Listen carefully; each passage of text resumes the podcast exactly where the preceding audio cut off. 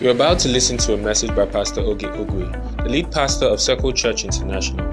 He envisions all men living Christ centered lives. Be blessed as you listen.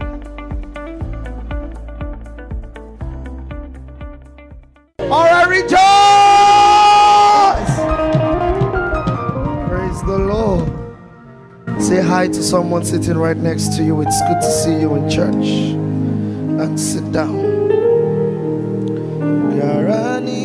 Yarani ayesuna. Zamada Mardakai. Hallelujah. So we would continue. Media team, please fix this. We would continue the teaching from where we stopped last week. Um, before I go into the teaching, how many of you have finished writing your exams? Let me see your hands. All right, congratulations. Happy for you. Happy for you.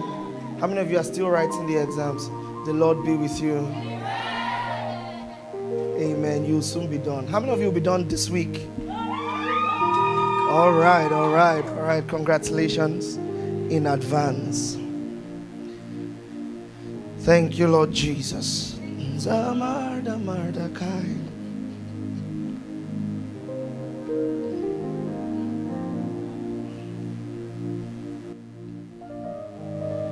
I will call upon your name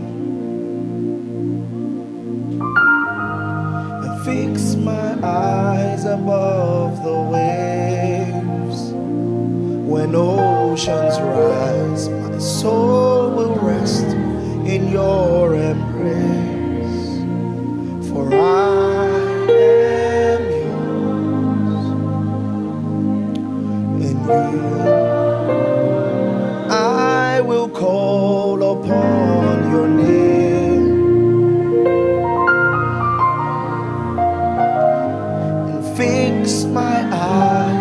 above the waves. When oceans rise, my soul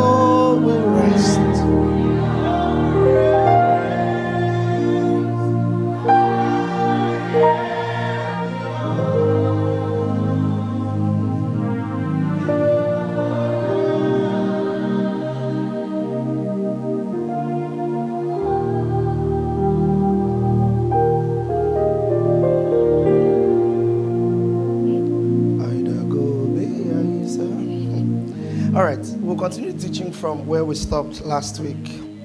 And um, as per the um, culture for the month, if um, the second microphone should be made available, if anyone's got a question, just raise your hand, and um, a member of the logistics team will give you the microphone, and you'll be able to ask your questions. Do you love Jesus?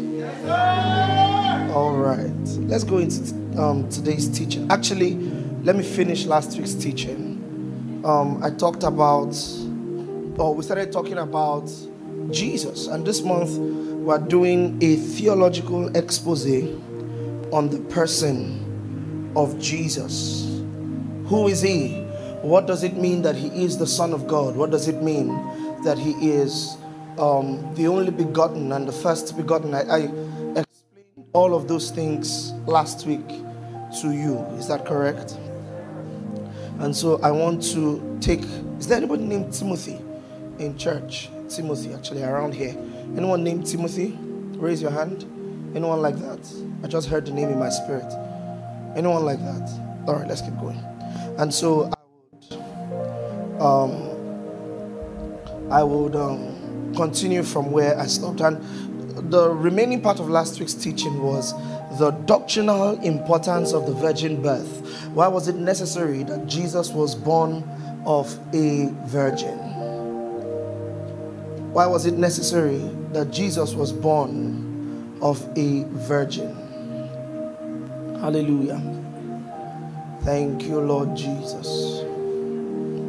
Thank you, Lord Jesus. All right, so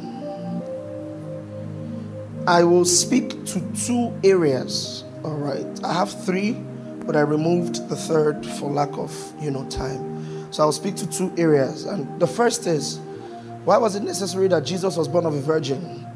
Because, number one, it shows that salvation ultimately must come from the Lord alone. Salvation is ultimately God's responsibility.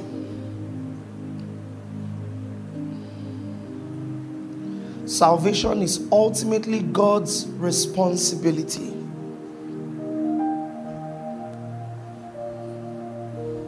In Genesis chapter 3, verse 15, God was speaking, and he said, when he was speaking to the devil,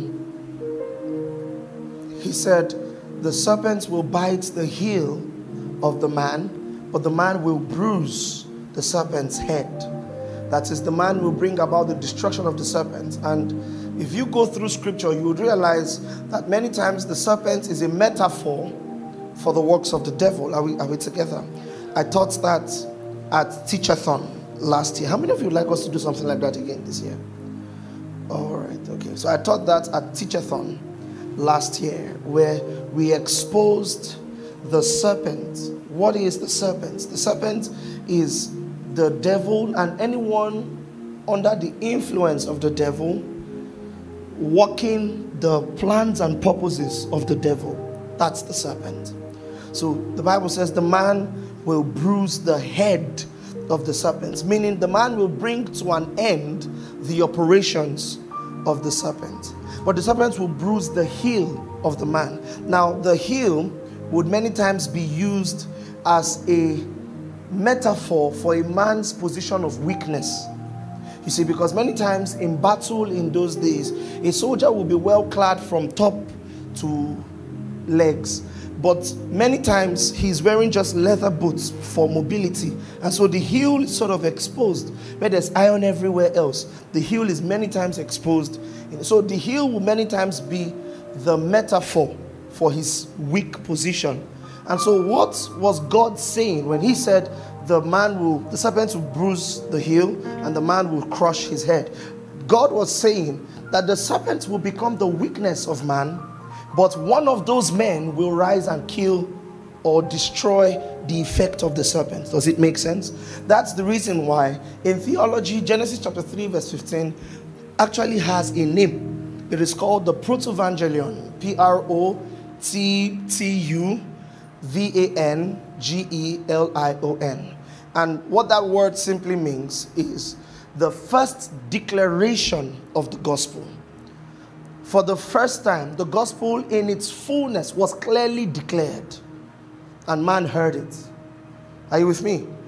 Where God says to the serpent, You will bruise his heel, you will be his weakness. Sin will be his weakness. Your operations will be the man's weakness. But out of these men, one will rise. Are you with me? One would rise. Now, notice when God created man and named him Adam, Adam is not a proper noun as much as it is a collective noun. Do you remember the difference between the both? Your name is a proper noun. All right, Ben, that's your name. It's a proper noun. Man, when used in reference to him alone, I think, I don't know if it's a proper noun, but it's sure one kind of noun, but it's not collective. But when man is used in reference to all male species is collective. Are you with me? And when man is used even further in reference to every being, as in mankind, it is also collective. So, Adam, the word Adam means mankind. Are you with me? Are you with me? The word Adam means mankind. So, when God says you will bruise the heel of the man, he's talking about how Satan would be the weakness of mankind. Are we together? And then he says the man would bruise the heel on um, the head of Satan. He's talking about how mankind will eventually rise to crush the operations of the devil. But how mankind rose to crush the operations of the devil is through the rise of one man from within mankind who would bear the consequences of mankind's misgivings and failures.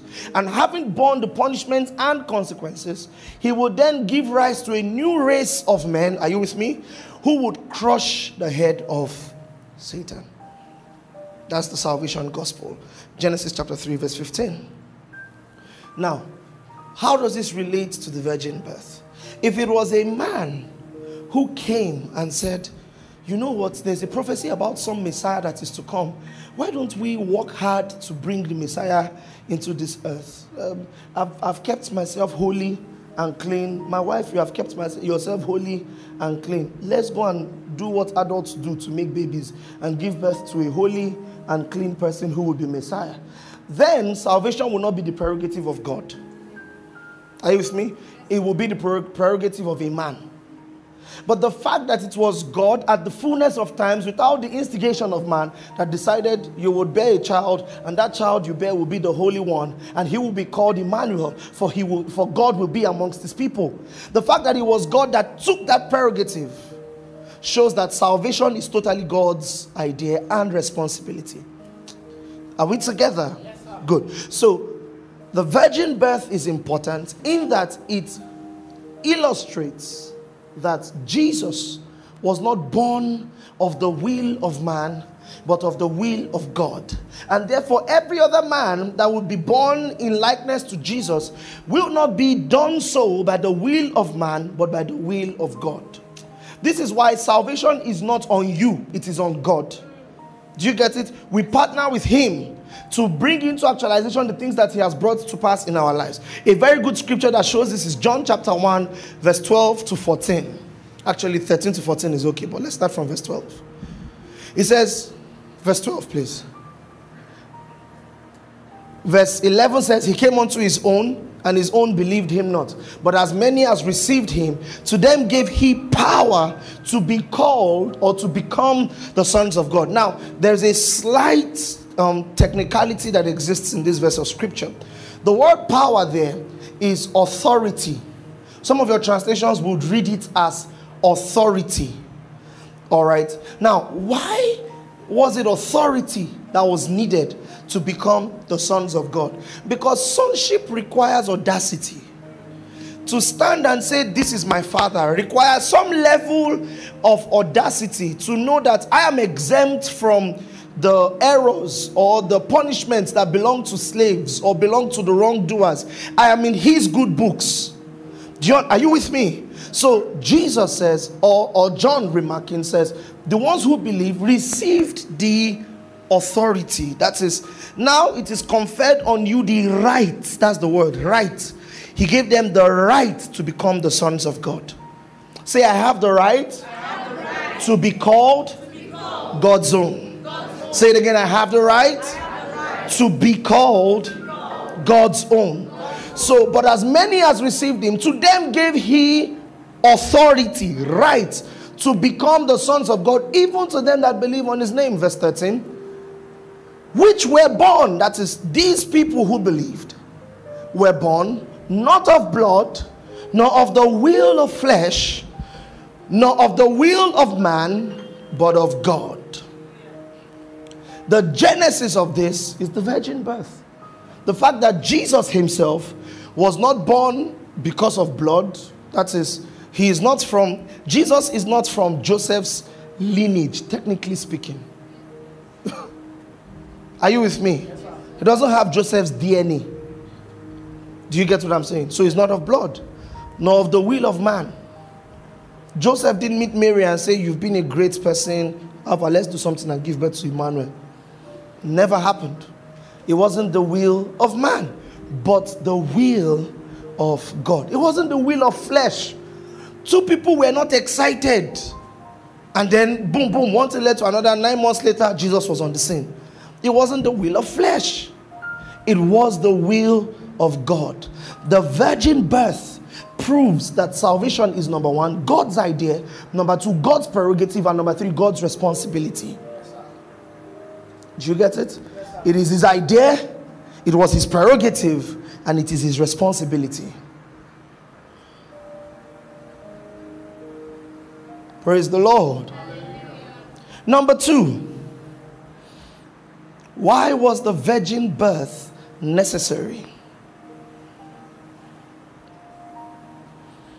Praise the Lord. Because in the virgin birth, we see the possibility of uniting the true deity of Jesus and the true humanity of Jesus.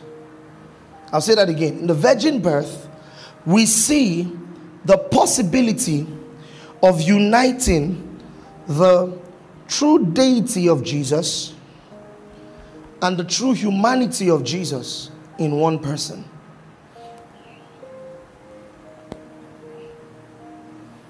If you think about any other possible way Jesus could have come into this world, you would realize that it would have nullified his assignment.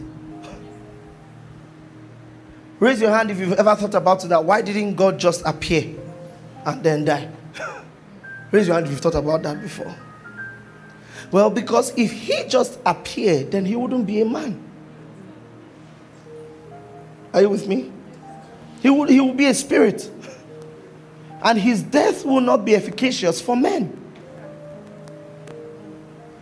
In Hebrews, the Bible says, because we share in flesh and blood, we are flesh and blood. He shared in those things. That is our flesh and blood. Are we together? So, in the virgin birth, we see the possible uniting of humanity and divinity in one person.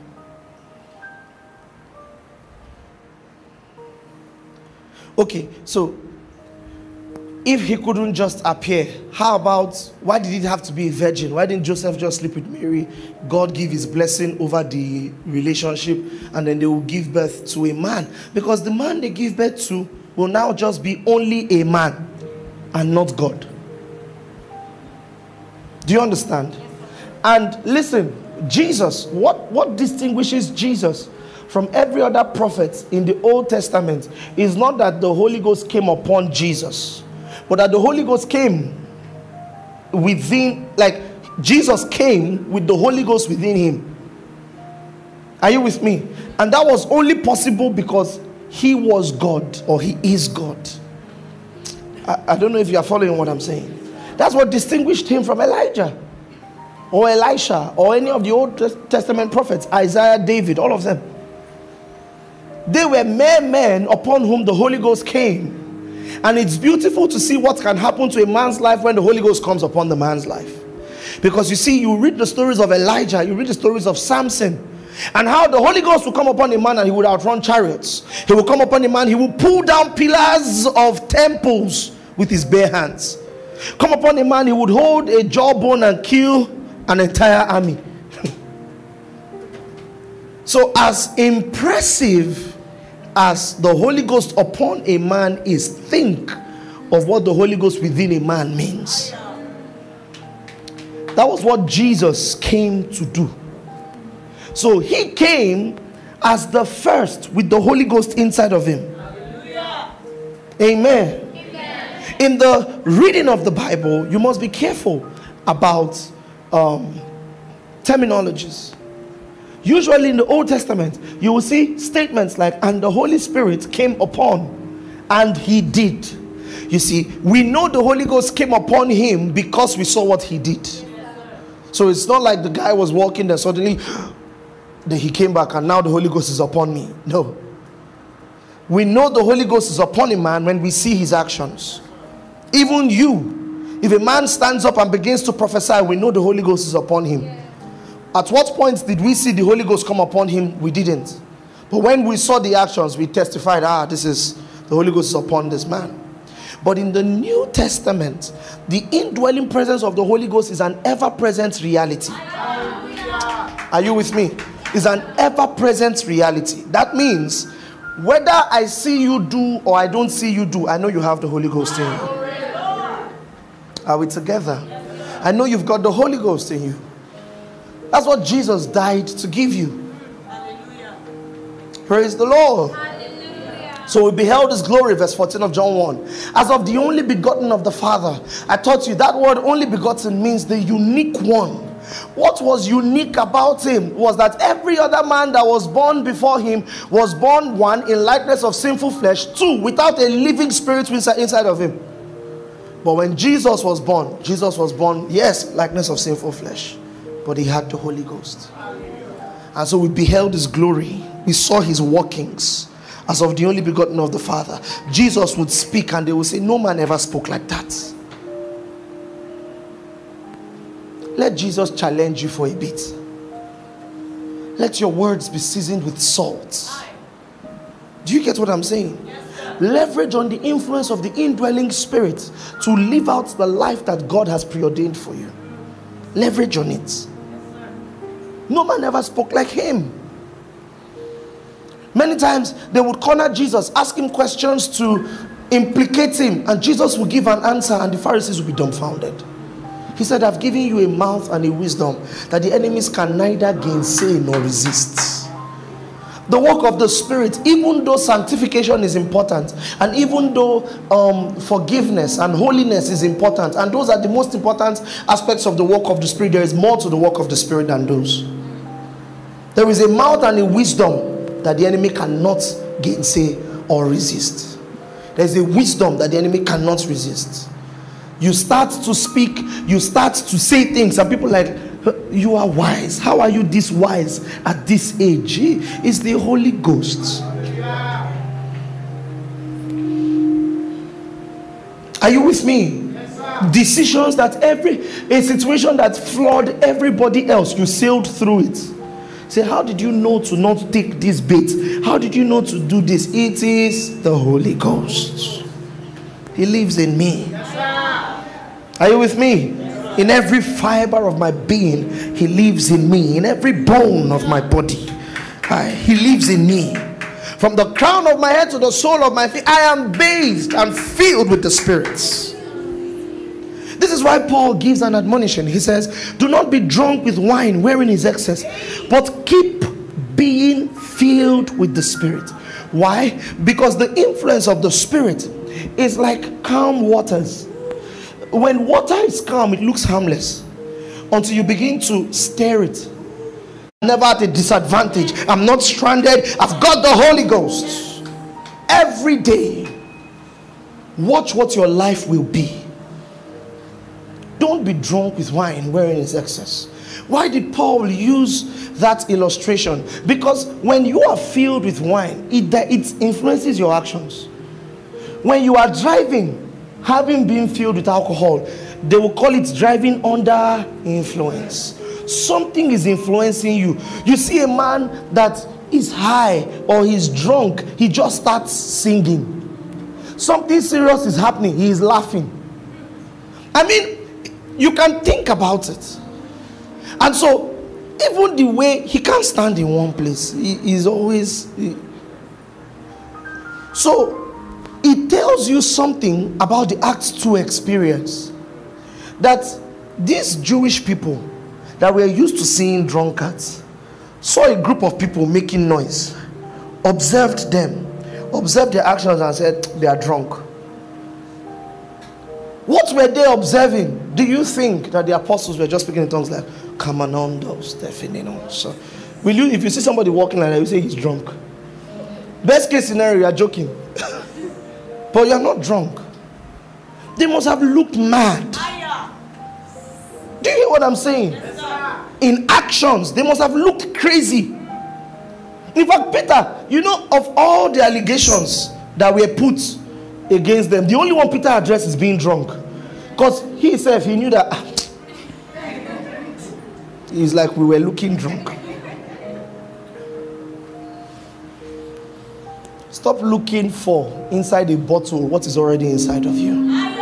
You already have the Holy Ghost. Take from within, put upon. Are you with me? Take from within you, put upon. This is what Jesus gave you. He died to make it possible, He died to replicate Himself. So it means I can be in a low point and I just, I might not feel like it, but I just start calmly. Kapata koborondes, runda kapatai kata, sabetele kupata kavata kapata. And as you're praying, it's rising inside of you. Shaba, sota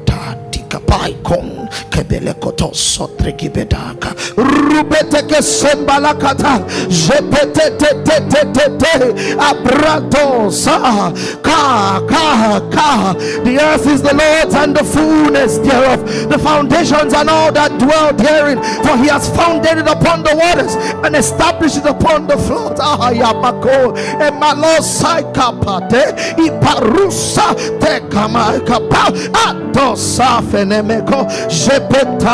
we are your people the sheep of your pasture. We do your every bidding move at your every command. We obey we go without hindering. Daddy reign reign in majesty. Reign right on in majesty. Right on my king right on my king. Kepa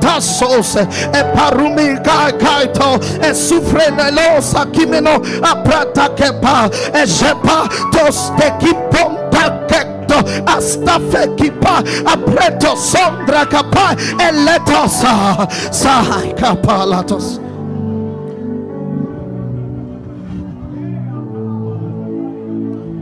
It's the atmosphere of Jesus. The atmosphere of Jesus. The atmosphere of Jesus. This is the atmosphere of Jesus. The atmosphere of Jesus. The atmosphere of Jesus. This is the atmosphere where nothing is impossible and no disease incurable. This is the atmosphere. This is the atmosphere nothing is impossible. Sing that song if you know it. Let's wrap this up. Incurable. This is the atmosphere. Father, This is the atmosphere. thank you for such an atmosphere. Thank you for your hallowed presence. Thank you for the privilege to have moments like this. Thank you for the Holy Ghost. Thank you for the Holy Ghost. Amen. Praise the Lord. Let's go into today's teaching. I promise we'll finish at the right time. If I don't finish the teaching, we will continue next week. I am so glad that Jesus loves me. Jesus loves me. Jesus loves me. I am so glad that Jesus loves me. Jesus loves even me. I like that last line because it's like you don't believe it. Even me. With all the wickedness in my heart, Jesus loves me. With all the failures and failings in my heart, Jesus loves me. With the contradictions that I struggle with, Jesus loves me. That's the reality of God's love. He looked through my heart and still loved me the same. He's amazing. All right, reasons why we say Jesus is God. That's what I'm supposed to teach today. Reasons why we say Jesus is God. For like 30 seconds, you guys should stop playing, please. Thank you. Hallelujah. Number one, prophecy. This is 11:30. Um, I, I will just teach as far as I can, and then we'll continue next week. Is that okay? The Abuja church has gapped us. They've left us since. All right. Isaiah chapter 9, verse 6. Why do we say Jesus is God? Number one, prophecy.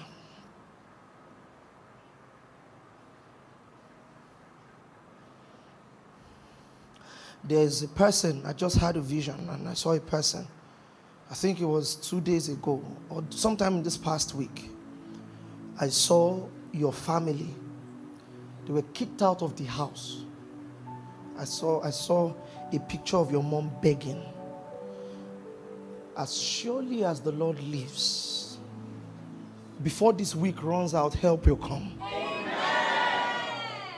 Help will come. In the name of Jesus. Help will come. Isaiah chapter 9, verse 6. For unto us a child is born, and unto us a son is given, and the government shall be upon his shoulder. I think this is this has to be one of the highest expression of discipline I've had to do in a while. The urge to just flow and keep going with the service high. But we gathered for God's word. So let's have it.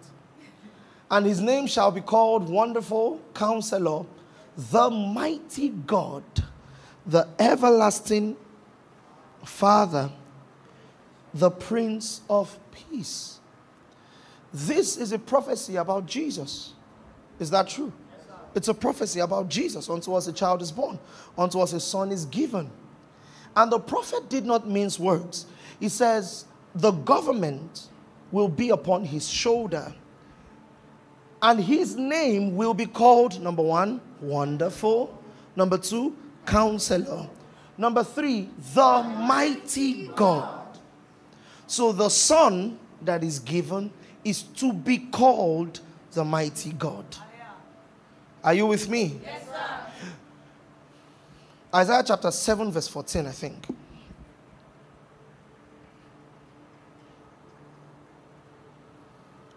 Therefore, the Lord himself shall give you a sign. Behold, a virgin shall conceive and bear a son, and shall call his name what? Emmanuel. Now, you may not understand what this verse of scripture means. There were different names in Hebrew times. Are you with me? There was Joshua, the Savior. That's what Joshua means. John, Yahweh is gracious. Do you understand? Different names in Hebrew times. But when the prophecy of Jesus was given, the Bible wasn't saying that his nomenclature, that is the name by which he will be called, is Emmanuel, but rather the phenomenon that he would represent is Emmanuel. Emmanuel is more than a name, it is a concept. And what is the concept? Emmanuel means God, not just with us, as in the Lord goes with us, he fights for me. No, Emmanuel is God with us by being among us. That is God disguising and being in our midst. That's what Emmanuel means. Emmanuel is not just God, you know, Moses says, if you don't go with me, I won't go. So there's a concept of God with us, as in God has my back. That's not what Emmanuel is. Emmanuel is God walking with us. So Isaiah says, A son will be born of a virgin, and his name shall be called Emmanuel.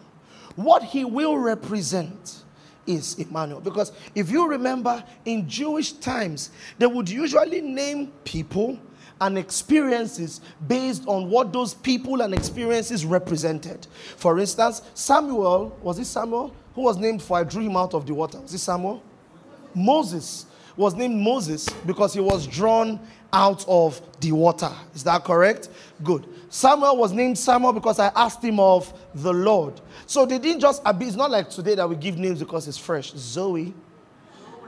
You don't know what it means, but it starts with Z. And some, some parents do concepts. All your children will have their names starting with Z. So Zoe, Zebrudaya. What is it not somebody's name? You shorten it to Zeb. Come on. Zerubbabel. All right. But so Jesus was named, or when he was saying this, he wasn't saying what you will be calling him is Emmanuel, but like the other times when Abraham um, needs prov- um, provision and then God provides and he names the place Jireh, Jehovah provides. Are you with me? Uh-huh. In the same way, he will be called Emmanuel. Why? Because the, repre- the, the um, occurrence that he would represent is God walking amongst us. So, why do we refer to Jesus as God? Prophecy. Number one, prophecy.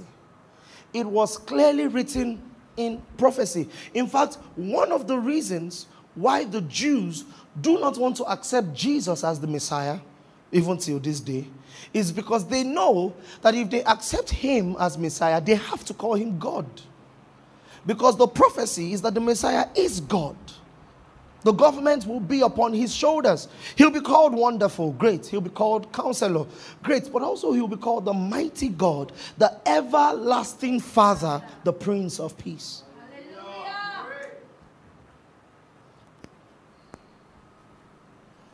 Praise the Lord.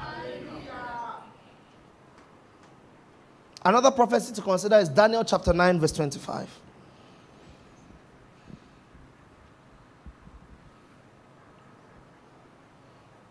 Daniel chapter 9, verse 25. Know therefore and understand that from the going forth of the commandment to restore and rebuild Jerusalem unto the Messiah and the Prince, the Messiah the Prince, shall be seven weeks, and three score and two weeks. The street shall be built again, and the wall even in troublous times. Now, this was an angel giving a prophecy to Daniel about when the Messiah would walk amongst us. Are you with me? Now, um,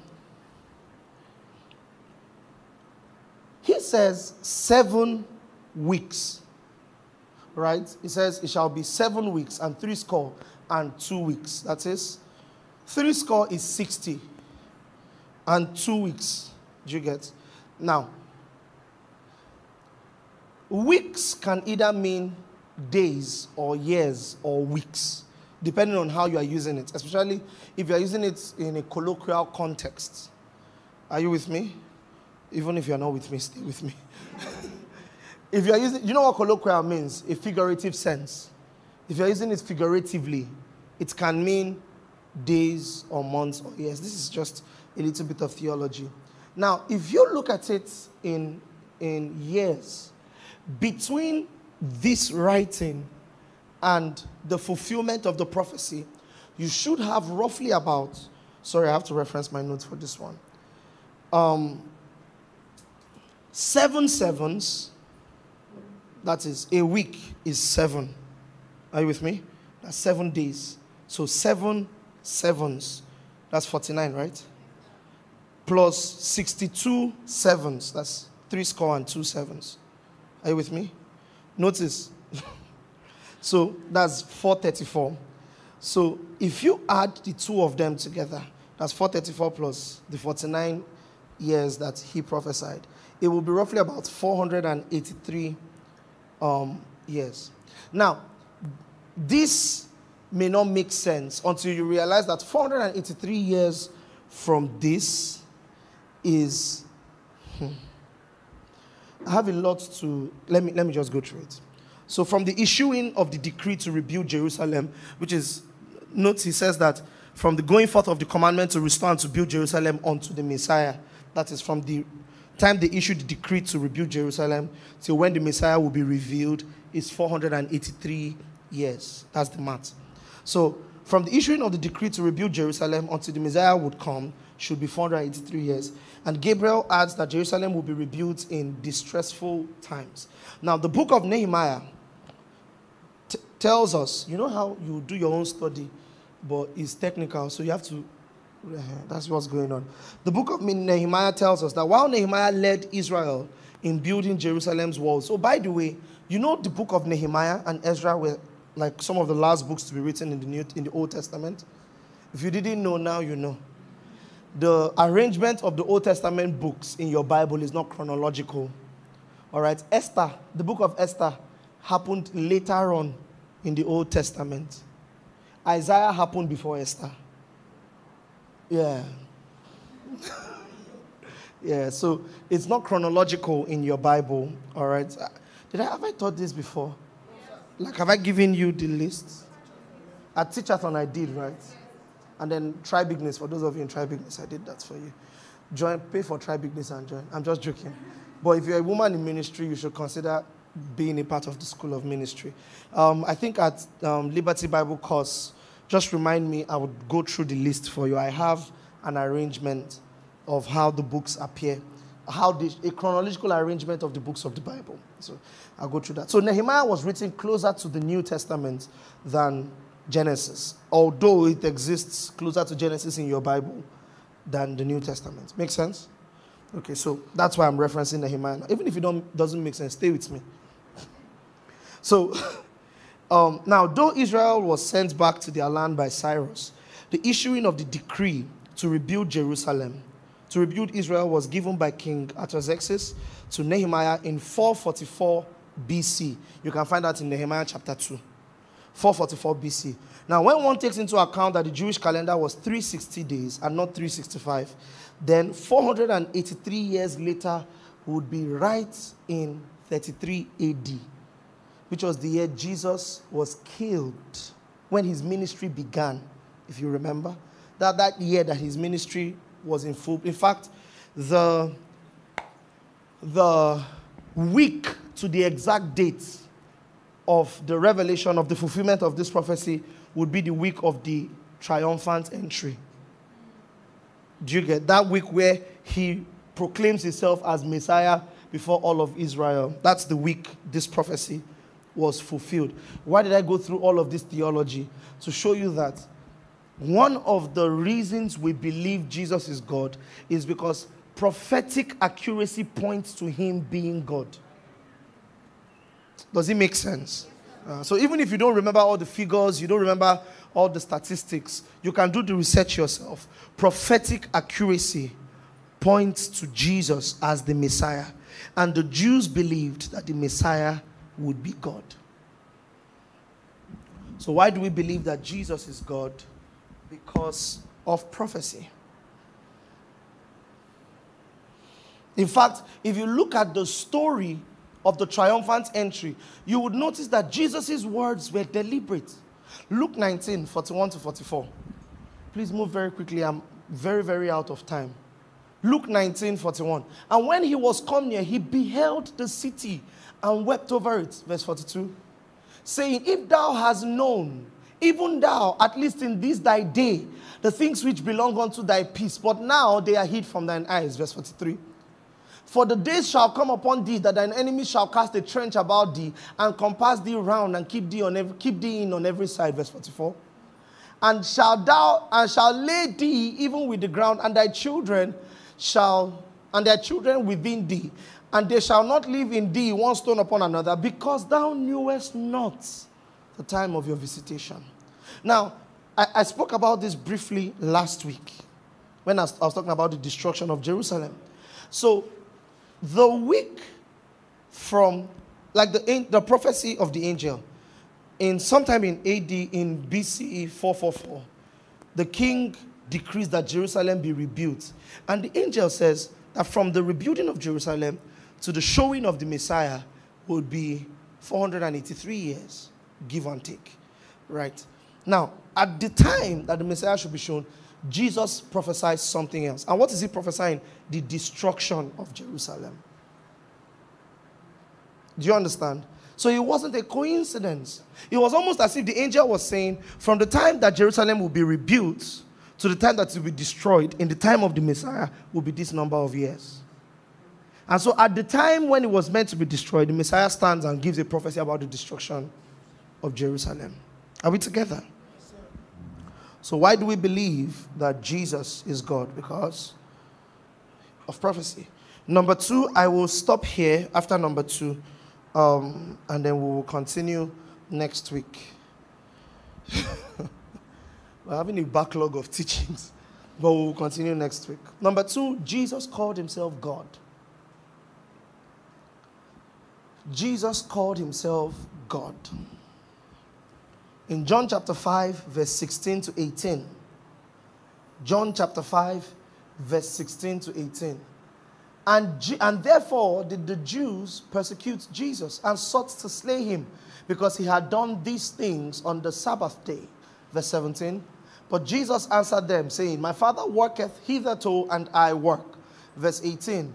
Therefore the Jews sought to kill him the more because he not only had broken the, the Sabbath, but said also that God was his father, making himself equal with God. Now, again, I think I said this last week when I was teaching you. there is a lot of cultural, um, um, I, I think the word is discrepancy. There's a deviation in cultures between our culture and their culture. So there's something you need to understand about the Jewish culture. When a boy is come of age, the father throws a party for him. I think it's called the bar mitzvah. I think he's at the age of 12 also. The father throws a party for him. And what the father does in that party is that the father announces to everyone that this is my son, and every dealing with my son is a dealing with me.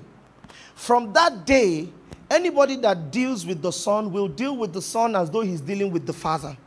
Are you with me? So, fatherhood in Jewish culture meant differently. It's not like today. right? So, when Jesus refers to God as his father, the Jews are not just hearing my papa where I came from.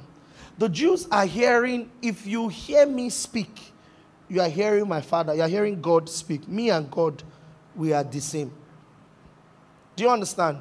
And if you if you know, if you understand the culture, you will then see the significance of the baptism when the father declares, This is my beloved son in whom I am well pleased. Which means this is he who would be my representative. Are you with me?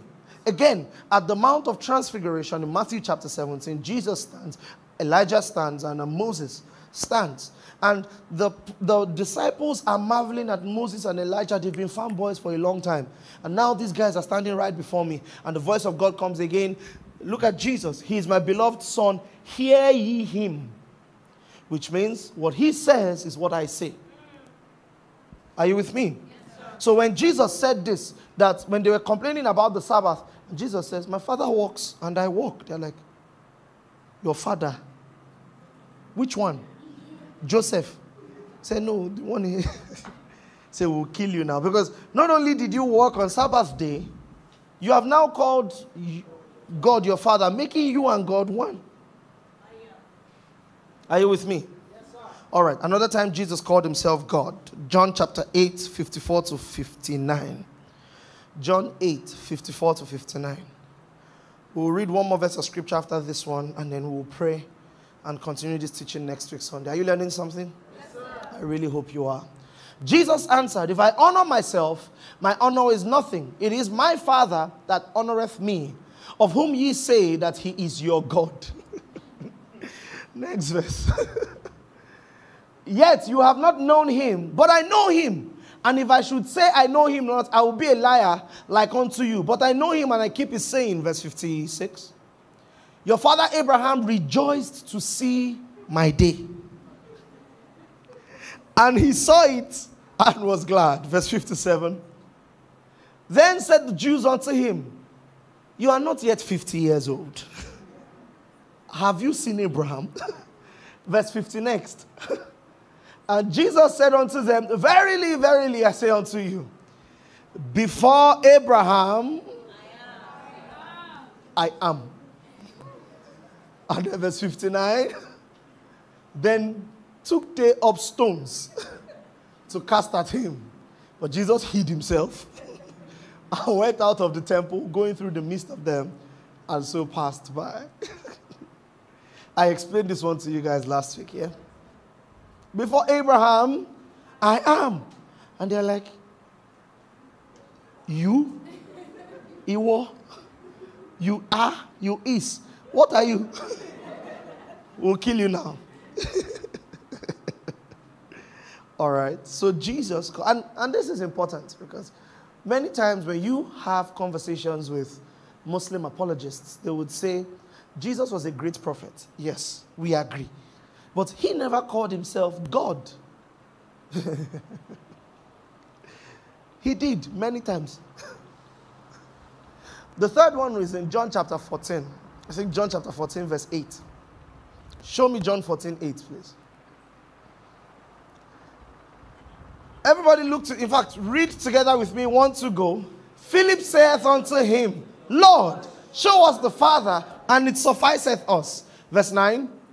Jesus said unto him, Have I been so long time with you, and yet thou hast not known me? Philip, he that has seen me has seen the Father. Jesus was genuinely offended.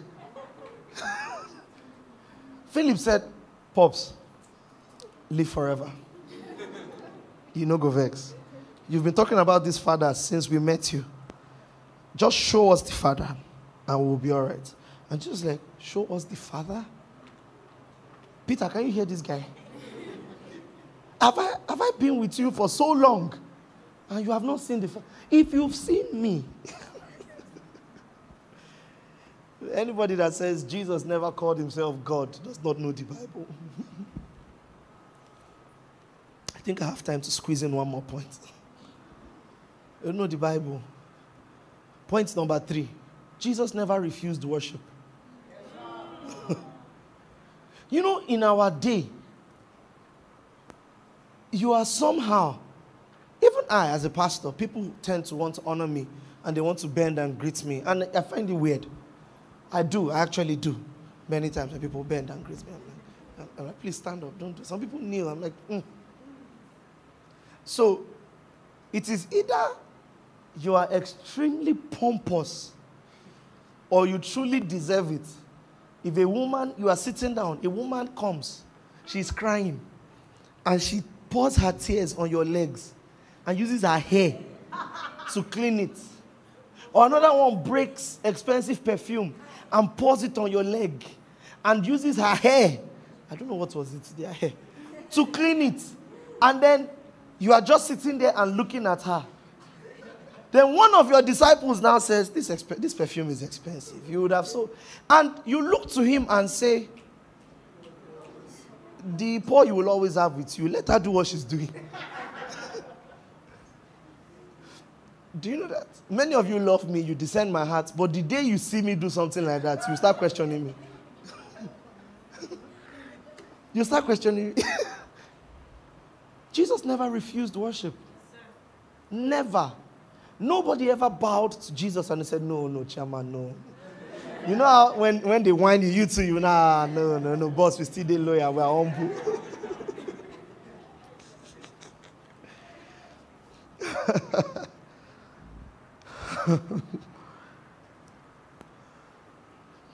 Matthew chapter 14, verse 32 to 33. And when they were coming to the ship, the wind ceased.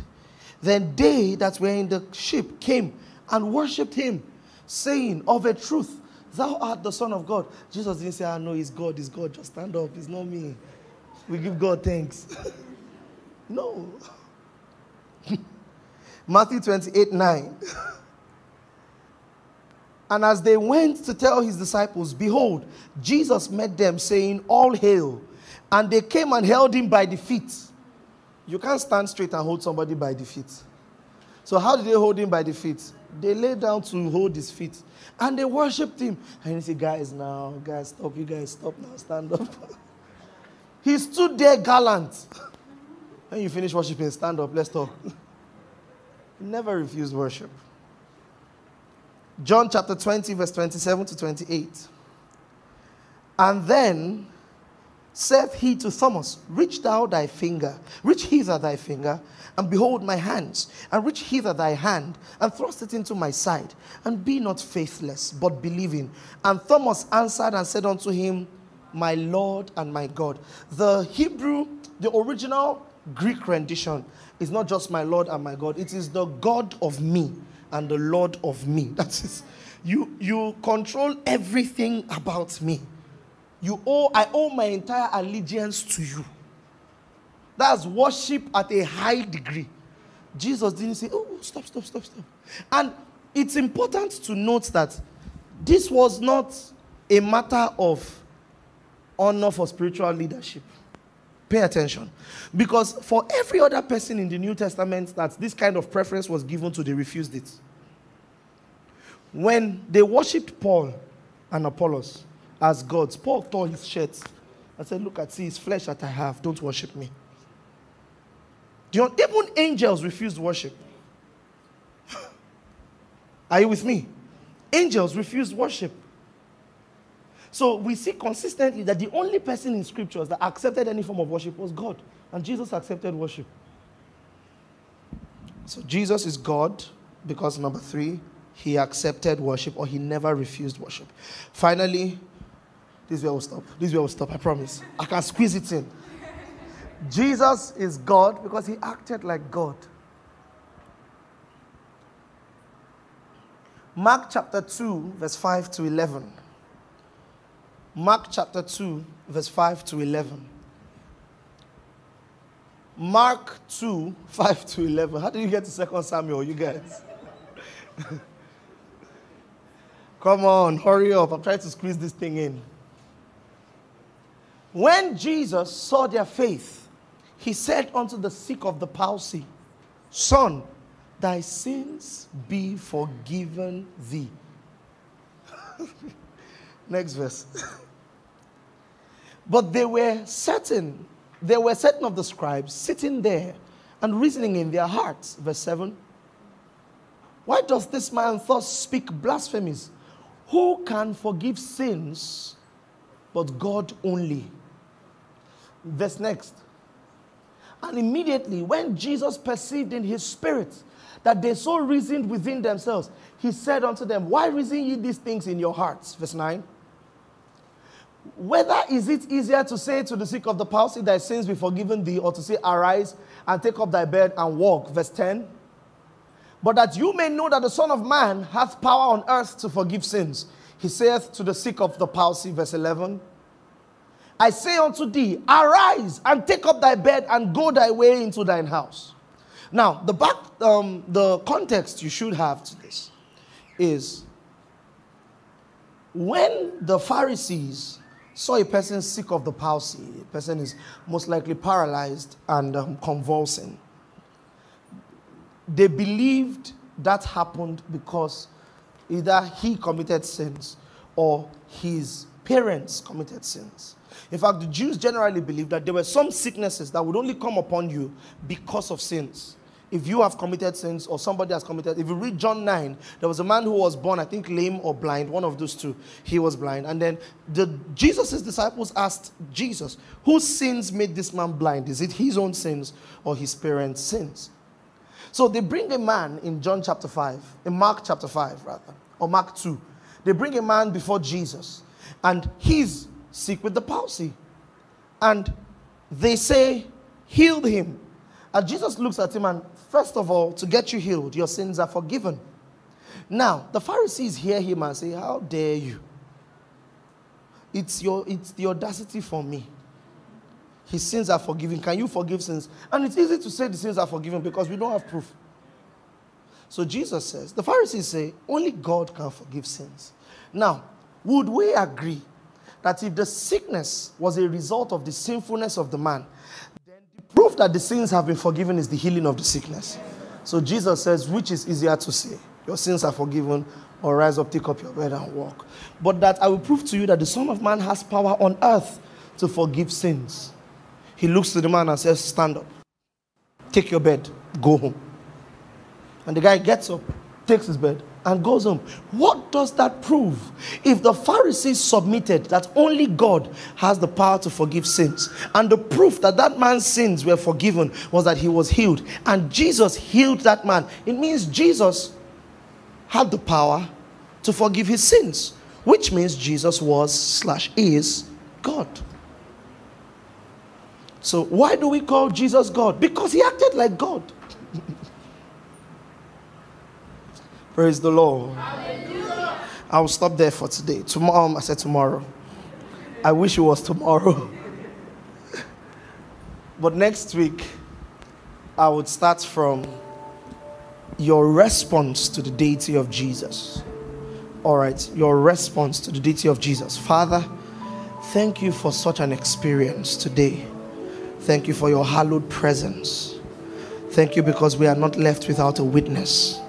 Thank you for all that we have learned about your Son, Jesus Christ.